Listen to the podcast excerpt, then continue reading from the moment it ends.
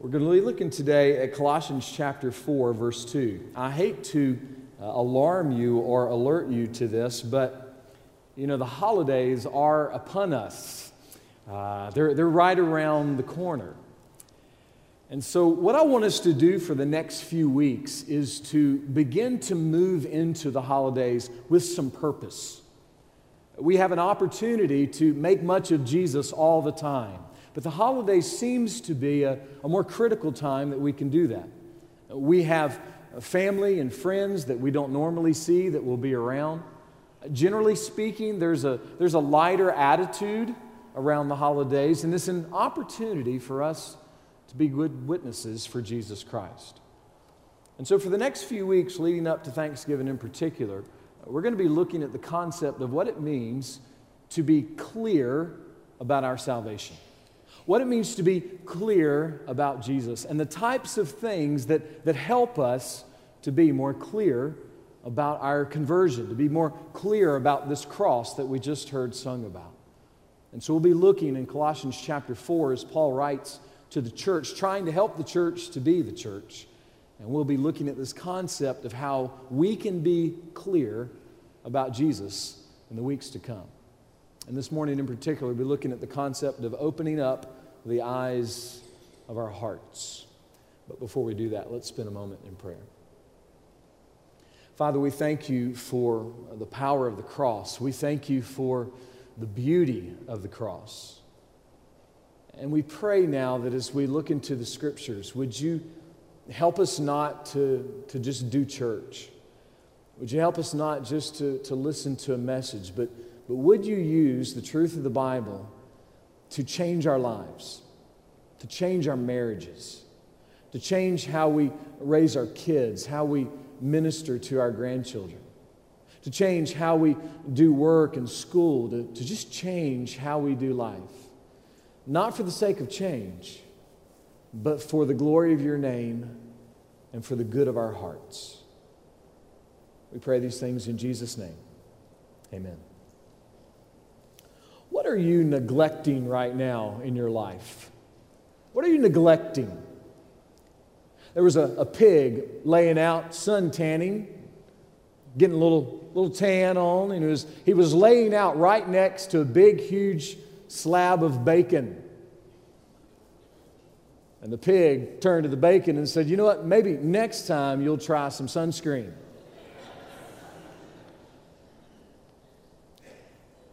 Besides sunscreen in the summer on a hot day, what are you neglecting? What are you putting off? What are you ignoring that really, really needs your attention? You know, sometimes when we think about the idea of neglect, we think of something that's not being cared for, something that's being ignored. We think of it in very negative terms. But there is the concept of planned neglect, the concept of deliberate neglect.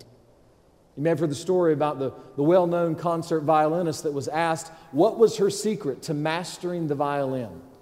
And this was her response planned neglect.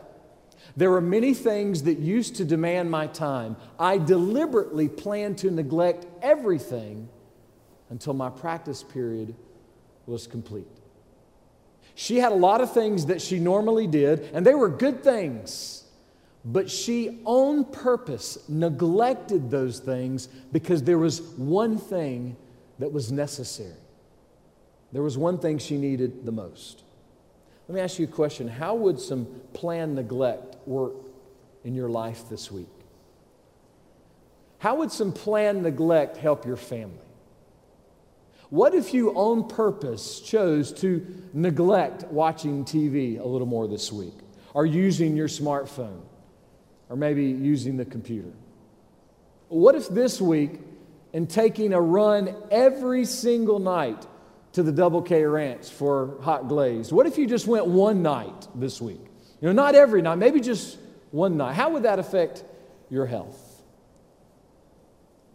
Tim Challies says this Sometimes God works in me to realize that there are certain things I can live without. My passion for football is fading in direct proportion to the growth of my family, so that Sunday afternoons can be more of a time to spend with family and less of a time to spend lying on the couch. My desire to watch television in the evenings is also decreasing so I can spend that time more profitably. While God has helped me in this, I've had to deliberately choose to neglect things that I love. Planned neglect, deliberate neglect. It means that there's a normal activity, there's a ritual, there's something that you normally do, and you are going to choose to not do it but not just for the sake of not doing it. It's not like that, that planned neglect has some kind of, you know, player of the week award that we're trying to earn. No, the idea behind planned neglect is that you're neglecting it for something of greater value.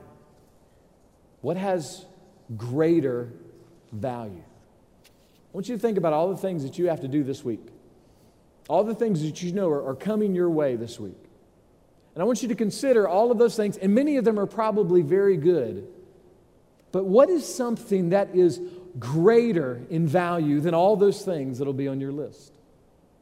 Think of the dreams and the desires and the hopes and, and the things that we really want for our church in the future.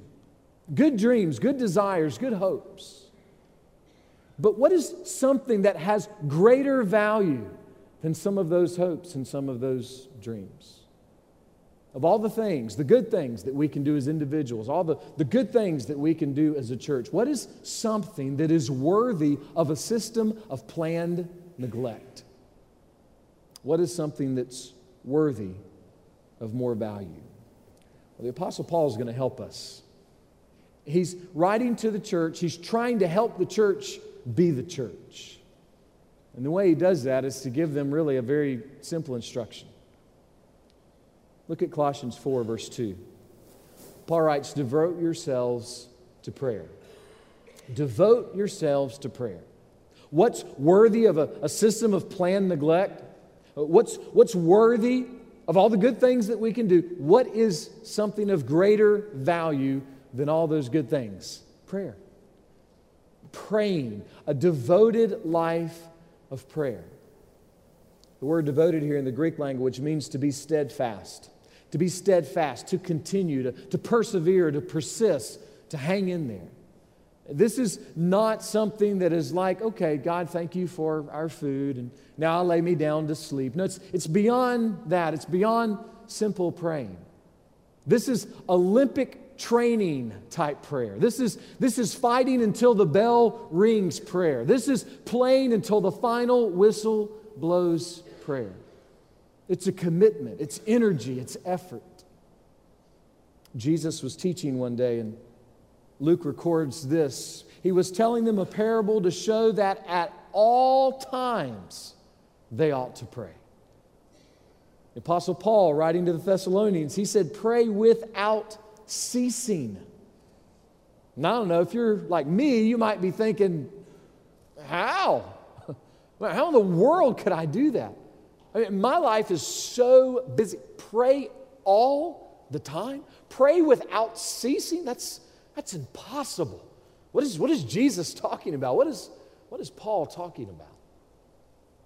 I do think it's helpful if we have a, an actual time and place and you know consistent prayer time. Those are good and helpful things. But if we look at, at how the Bible teaches us about prayer, uh, the concept of prayer is, is not regulated to just a time and just a, a place or even just the right words. In fact, if we look at the whole of the Bible, we see that the, the main issue when it comes to prayer is attitude.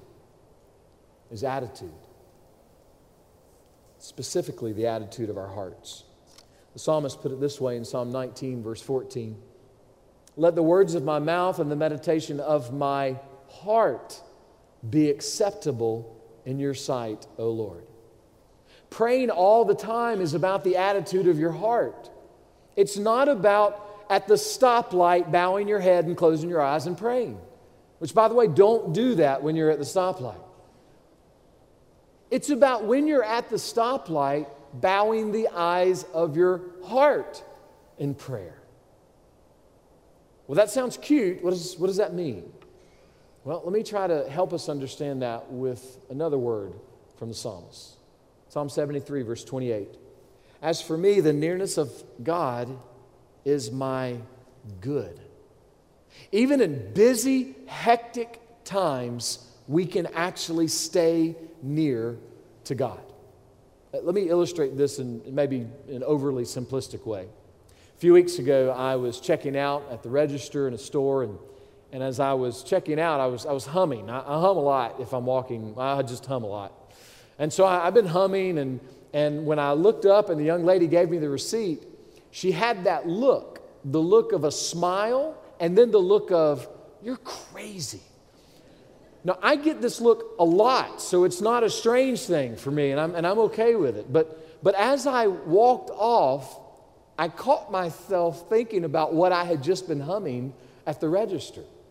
And so in early October, I was humming, It's the most wonderful time of the year.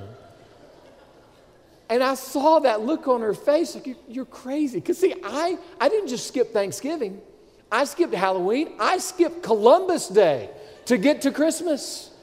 I went over everything to make my way forward.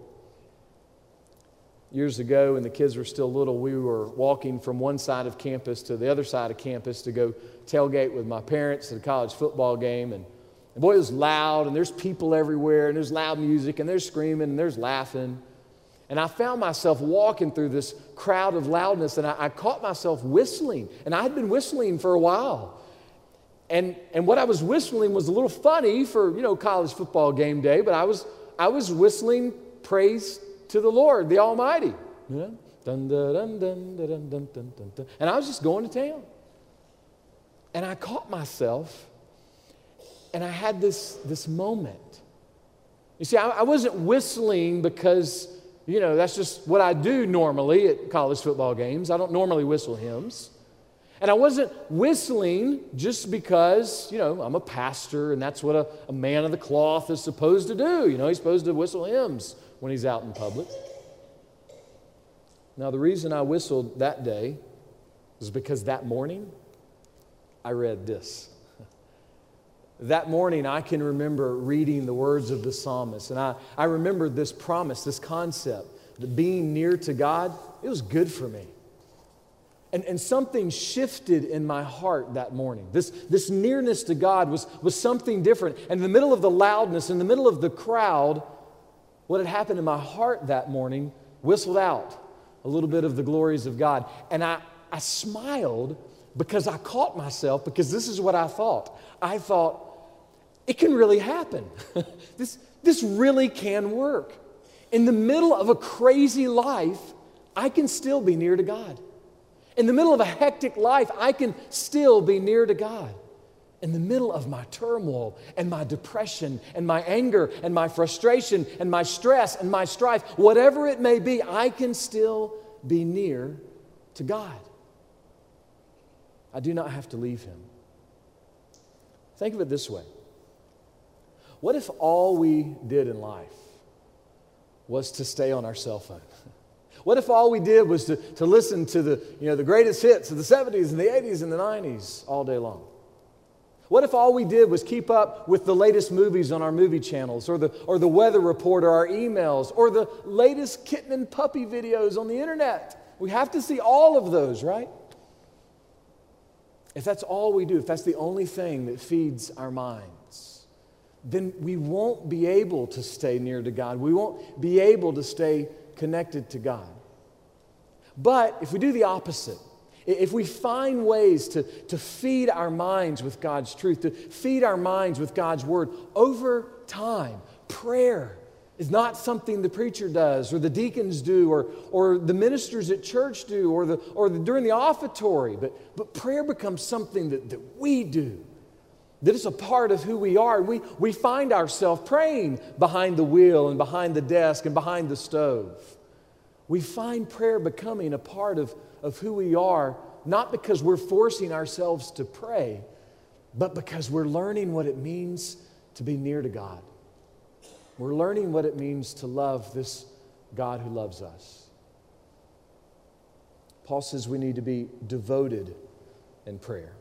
when we're listening to music, when we're watching the news, talking on the phone, looking at email, none of those things have to distract us from God. It, it doesn't mean, you know, that in the middle of your phone conversation, you, you stop the person you're talking to and say, hang on one second, let me just say a blessing over our phone conversation.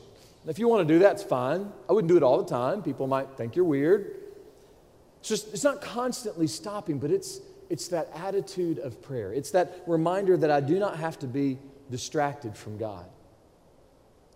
He was a high ranking military officer. He was very important, had a lot of leadership roles. And one day, he was at his house, and all of his family was there. Some friends were there that he had invited over, and there was one other person, a special guest. And the special guest stood up that day and he told the people about Jesus. And for all practical purposes, everybody in that house that day got saved. The man's name was Cornelius. And how did all that happen? Where did it, where did it start? Where did it begin? Where did all those people's salvation begin? Dr. Luke records this story, Acts chapter 10, verses 1 and 2. There was a man at Caesarea named Cornelius, a centurion, a devout man who feared God and what? Prayed to God continually. This is what Cornelius did. He prayed to God continually. And Luke records that one day when he was praying, an angel of the Lord appeared to him. And the angel told him to send for this man named Peter, and the man named Peter was going to come to their house and tell them about Jesus. His prayer was answered. That's the best part of the story. His prayer was answered. Well, what was he praying? Well, if the angel said his prayer was answered, and the answer to his prayer was that some guy came to his house, told everybody about Jesus, and they all got saved, then undoubtedly his prayer, prayer was something like this God, what do I need to be saved? God, how can I be saved? Cornelius was praying with desperation. He wanted truth, he wanted answers, he wanted hope. And his prayer was answered. How desperate are you in your prayers to God? How much do you really beg God to work in your life? Paul said we need to be devoted to prayer. There was another man, he was from an upper class family. Always had many of the important things in life, and, and he grew up to be a very high ranking official in a government office. And he was great at what he did, he was very successful. But there were some people that didn't like his success, and, and they didn't like his power that he had gained, and they wanted to ruin his career, and they wanted to ruin his life. And so, through a series of very strange legal loopholes, he found himself in prison with some very wild, violent inmates. His name was Daniel. And what caused Daniel to go from such a great status in life to such a, a, low status in life to be thrown in prison with hungry lions? This is what the Bible says Daniel chapter 6, verse 10. He entered his house and he continued kneeling on his knees three times a day, praying and giving thanks before his God. Daniel prayed, and that's why he got in trouble. It's an important point to remember. Virginia Owens helps us with this. Once you start praying, there is no guarantee that you won't find yourself before Pharaoh, shipwrecked on a desert island or in a lion's den. Whoever wrestles with God in prayer puts his whole life at stake. Awful things happen to people who pray. Their plans are frequently disrupted and they end up in strange places. Sign me up, right? Man, I can't wait to pray. Man, that sounds great. She continues, How tempting to up the stakes, making prayer merely another consumer product. How embarrassing to have to admit not only that prayer may get you into a prison, but also that while you're moldering away in a miry pit there, you may have a long list of lamentations and unanswered questions to present to your Lord. How are we going to tell people that they may end up lame and vagrant if they grasp hold of this God. Woo, great first Sunday, Dal. Love the encouragement. But can you get the picture here? Cornelius and Daniel had status, and they were forsaking their status for prayer. And why were they praying? They were praying because they had grasped a hold of God. There was something about this God that rattled them deep in their souls. This God that they said they loved and they said they trusted, they really loved and they really trusted. And the consequences of their prayer were not exactly what we would sign up for, but they did not hesitate to pray. How much are we grasping hold of God in prayer? Think of just the things that we've sung this morning. Jesus, you are my king as long as everything's going my way. Because he lives, I can face tomorrow unless I don't like what's on my calendar tomorrow. You see, the power of what we sing can't just be a song in the sanctuary. It really has to make it to Tuesday afternoon. Jesus has to be king on Tuesday afternoon. He is king, he, he already is king, but, but we have to acknowledge him as king for all these moments. Cornelius and Daniel, they were acknowledging God as, as king. And we're going to stick with him. We're going to be devoted to God because we've grasped a hold of, of who he is. Why is it that, that far too many of us don't pray like Cornelius and Daniel? Well, if I could just hurt all of our feelings, it's, it's because we're, we really don't believe in this God we claim to know. I mean, we say we believe him until something bad happens, and then we go, I don't know, God should have worked this out. And we begin to doubt and we begin to struggle. And I'm sure Daniel struggled, and I'm sure Cornelius struggled, but they didn't lose that devotion. I fear that sometimes our attitude toward prayer is, is kind of like, you know, crawling up into God's lap and say, hey, God, this is what I need this week. This is what I'm looking for.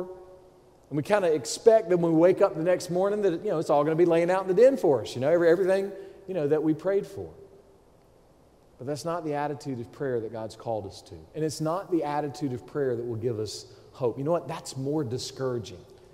Because, you know, I, when I was a kid, I, I mean, I used to I used to pray for Dallas Cowboys football helmet, you know, for Christmas. That's what I wanted. Back of the Sears catalog had the whole section of NFL stuff. That's what I wanted. I, I didn't get it, you know. And you know what? I lived. it's okay. And so our approach to prayer can't always be, well, God, this is what I want. And if you don't give it, I might doubt you. But it's more, God, this is what I want, but I want you more. I want you more. Paul's trying to move us away from just asking for Christmas presents type of prayer to asking for God's presence, His attendance in our lives. Look what he says next. Devote yourselves to prayer, keeping alert in it. Alert here in the Greek language means to, to stay awake. Now, look, I know some of us have a hard time staying awake. Maybe you're having a hard time this morning staying awake. You know, and in the morning when we're praying, you know, sometimes we're, you know, we're not sure sometimes what we're praying, you know. Well, that's not the idea that Paul is getting at here. It's, it's not the, the aspect of staying awake. It's the aspect of, of staying alert, of, of hanging in there. Just before he was murdered, this is what Jesus told his disciples Keep watching and praying that you may not enter into temptation. The spirit is willing, but the flesh is weak. The picture here is to, is to keep watching, to, to keep praying, to, to hang in there, to, to be active, not to, not to turn away, not to, not to let down. I want you to think about, you know, doing some type of physical activity. You know, maybe it's, something exercise or fitness, or maybe you're playing sports with your friends or your grandkids or somebody like that, and, and you mess up. You know, you're just, you're not meeting up to the potential of the moment. You know, what do you, what do you do? What do you say? What do we say? We say things like this oh, I didn't stretch. If I would have stretched, I, I could have done that, you know. Well, I, am just, I'm out of practice, you know. I just need to warm up a little bit. Oh, um, my hands slipped. We have all kind of excuses, you know, out on the court and out on the ball field. But those kind of excuses do not need to be in our spiritual lives. We, we need to keep praying. We need to keep working out our faith. We really need to keep our hands on God's Word. It needs to be active. It can't be passive. It can't just be in the morning when we're half asleep. A life of prayer has got to be something that we do all the time with no hesitation. Paul says, devote yourself to prayer, and he says to be alert in prayer. And one more thing he says here devote yourselves to prayer, keeping alert in it with an attitude of thanksgiving. All right, that's it. Thanksgiving Day. There's the word right there. We only have to pray over the food on Thanksgiving Day. That's all we have to do as Christians, right? Not at all. Our life is supposed to be a life marked with prayer, and we're supposed to be thankful. Why? Why are we supposed to be thankful? Paul, again, writing to the Thessalonians, said this And everything give thanks, for this is God's will for you in Christ Jesus. There you go. How many of you are wondering what God's will is for your life? We just solved it right here, right now. Always. God's will for your life is to be thankful all the time. These guys are crazy, right? I mean, they're back in Bible times. They don't understand our lives. They don't know. They, they didn't have the pressures that we have. They don't understand who we are. Thankful all the time? You can't be. Stay with me. You, you can't be thankful for everything, but you can be thankful in everything. Let me illustrate. I'm not thankful, you know, when my favorite team loses. And I'm not thankful when my car breaks down on the side of the road. And I'm not thankful when the medical bills pile up or they're higher than I expected. And I'm not thankful for rude, negative people. Don't you love the rude, negative people guy? We're not always thankful for the things that are going on, but we can be thankful in the things that are going on. Why? Because our thankfulness is in Christ Jesus. In other words, the ultimate reality of life, if you're a Christian, is Jesus. That's the ultimate reality. Everything else is secondary. The, the most real thing to us as Christians should be Jesus Christ. Now, I confess that's, that's not always true for us, is it? Work is more real, and, and tests at school are more real, and, and problems at home are more real. And it's not that those things are unimportant, but none of them are more real than Jesus because Jesus is higher over everything. He's the king. The short of it is this the ultimate reality of life is Jesus, because with Jesus, I'm saved. And, and somehow that still has to mean something. As my friend Brad used to say, everything above hell is icing on the cake when it comes to Jesus. That's so true. If we have Jesus, we have everything. We've received mercy instead of justice. We've received grace upon grace upon grace. We have been loved by Jesus. We have been forgiven by Jesus. And that reality changes everything. This is how the Apostle Paul said it I'm convinced that neither death, nor life, nor angels, nor principalities, nor things present, nor things to come, nor powers, nor height, nor depth, nor any other created thing will be able to separate us from the love of God which is in Christ Jesus our Lord. That is a crazy, wonderful Bible verse. There is absolutely nothing that can separate us from the love of Christ. Nothing. Think of your worst moment this week. It cannot separate you from the love of Christ. Think of the worst defeat that you've experienced in your life, the worst stress, the worst depression, whatever it is, none of it is stronger or more powerful or has more authority than Jesus. None of it. The reason we can be devoted to prayer is because we have Jesus. The reason we can stay alert in prayer is because we, we have the story about Jesus. And the reason that we can pray with thankfulness, even in the worst of times, is because it's still well with our souls because of Jesus. There's a story told about a, a lighthouse that was out on the coast. And the keeper of the lighthouse was given oil for one month. He had enough supply for one month, and he was commissioned to keep the light burning. That was his only job keep the light burning.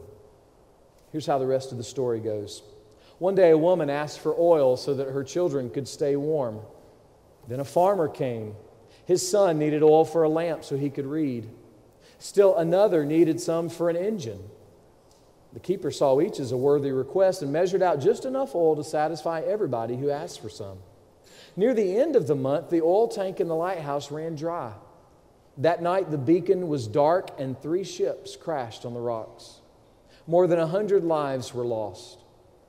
When an official was investigating, the man explained what he had done and why, and this is what the official said back to him You were given one task alone it was to keep the light burning. Everything else was secondary. We're beginning our lives together this morning. I, as your pastor, and hopefully you, as my church. We are, we are doing life together. I don't have all the answers. I am not the Pope. I am not the priest. I am not a super Christian. I'm just a guy who is serving with you, and I'll be the lead teacher.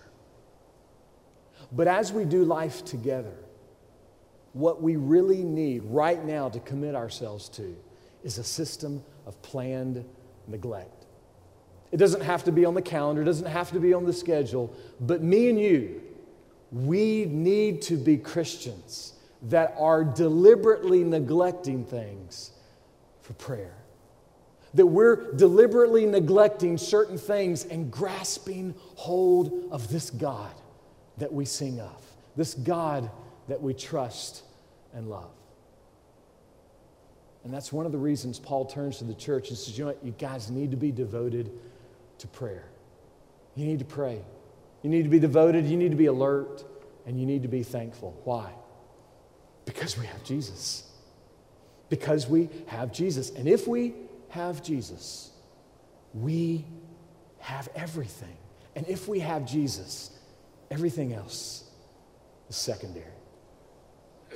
I pray that in the coming weeks, as we have the opportunity to serve together, and as we have the opportunity to be around our families, I hope that we will make it clear that we know Jesus and that He's worthy to be known. Let's pray.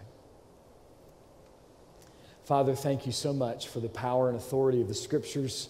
We ask that you would help us in every way to love the truth of prayer, not as an event, not as just something on the calendar, not just something that we do in the prayer room, that, that our lives would be marked with prayer, that we would pray in the prayer room, that we pray in the kitchen, that we'd pray with our spouses, but that we would pray, that the attitude of our heart would be like a Daniel and a Cornelius, that we, we want more of you. Would you give us a heart like that? And would you help us to see that if we will, we will see your grace. We will experience your mercy in ways that we want to, but we are not. Teach us to pray. Pull us toward prayer and help us to do it with thankful hearts. In the great name of Jesus. Amen. Perhaps you're here today and some of this made sense because you are a believer. Or maybe you're here today and the reality is, is that none of this made sense. Maybe you heard some things about Jesus, but you don't actually know Jesus. Maybe the truth is it's really not well with your soul. I plead with you to come to Christ today the songs that we have sung, the, the scripture that has been read, the prayers that have been prayed, uh, the, the preaching of God's word, all of these is so that you would catch a glimpse of Jesus. And maybe today, that glimpse needs to move you from information about Jesus to being rescued by Him. If you need to repent of your sins and receive the salvation that only Jesus offers, the joy that only Jesus offers, I plead with you to come to Christ today.